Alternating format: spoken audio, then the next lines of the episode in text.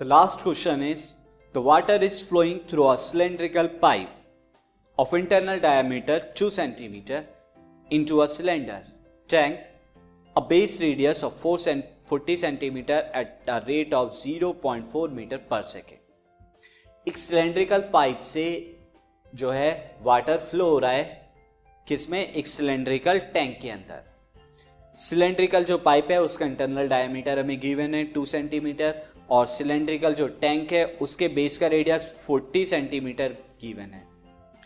साथ में हमें स्पीड ऑफ़ वाटर जो फ्लो हो रही है वाटर से, वो दिया हुआ है 0.4 मीटर पर सेकेंड यानी एक सेकेंड में 0.4 मीटर जो है, वो हाइट आप ले सकते हैं हाइट की तरह, क्योंकि सिलेंड्रिकल पाइप है तो पाइप के हाइट के हिसाब से।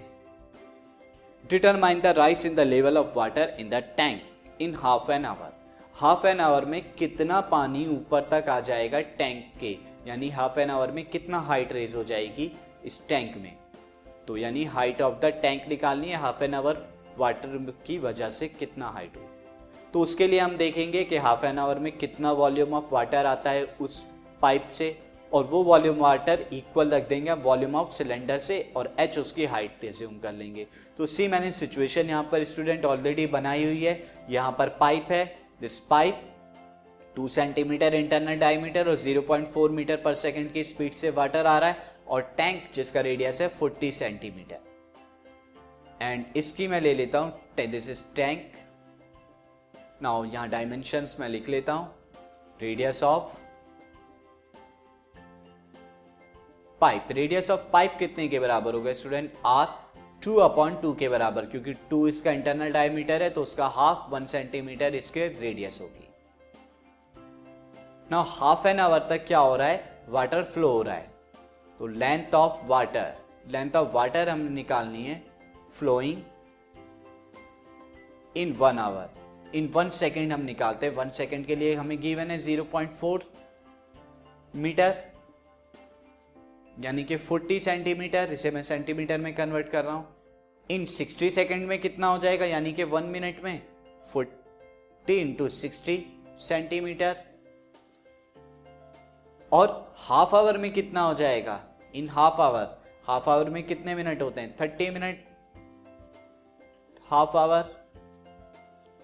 यानी इसकी थर्टी से और मल्टीप्लाई करा दीजिए। तो इतना क्या होगा? हाइट का या इतनी लेंथ का वाटर फ्लो होगा पाइप के अंदर। तो अब हमें लेंथ पता लग गई है पाइप की, और रेडियस पता है तो वॉल्यूम निकालेंगे। Volume of water flow in pipe कितना होगा ये? Pi R square into H H का यहाँ पर क्या आएगा? Thirty into sixty into forty यहाँ और आर वहाँ पर कितनी है? वन के बराबर। So pi into one into one into thirty into sixty into forty अब ये वॉल्यूम जो है वाटर का वो किसमें जा रहा है? टैंक के अंदर। ये सेंटीमीटर क्यूब में आया। सो so, अब मैं टैंक की डायमेंशन लिख देता हूँ। Radius of tank is equal to capital R forty centimetre अब यहाँ पर हाइट तो हमें गिवन नहीं है तो उसे एज्यूम कर लेते हैं let H capital H be the height of water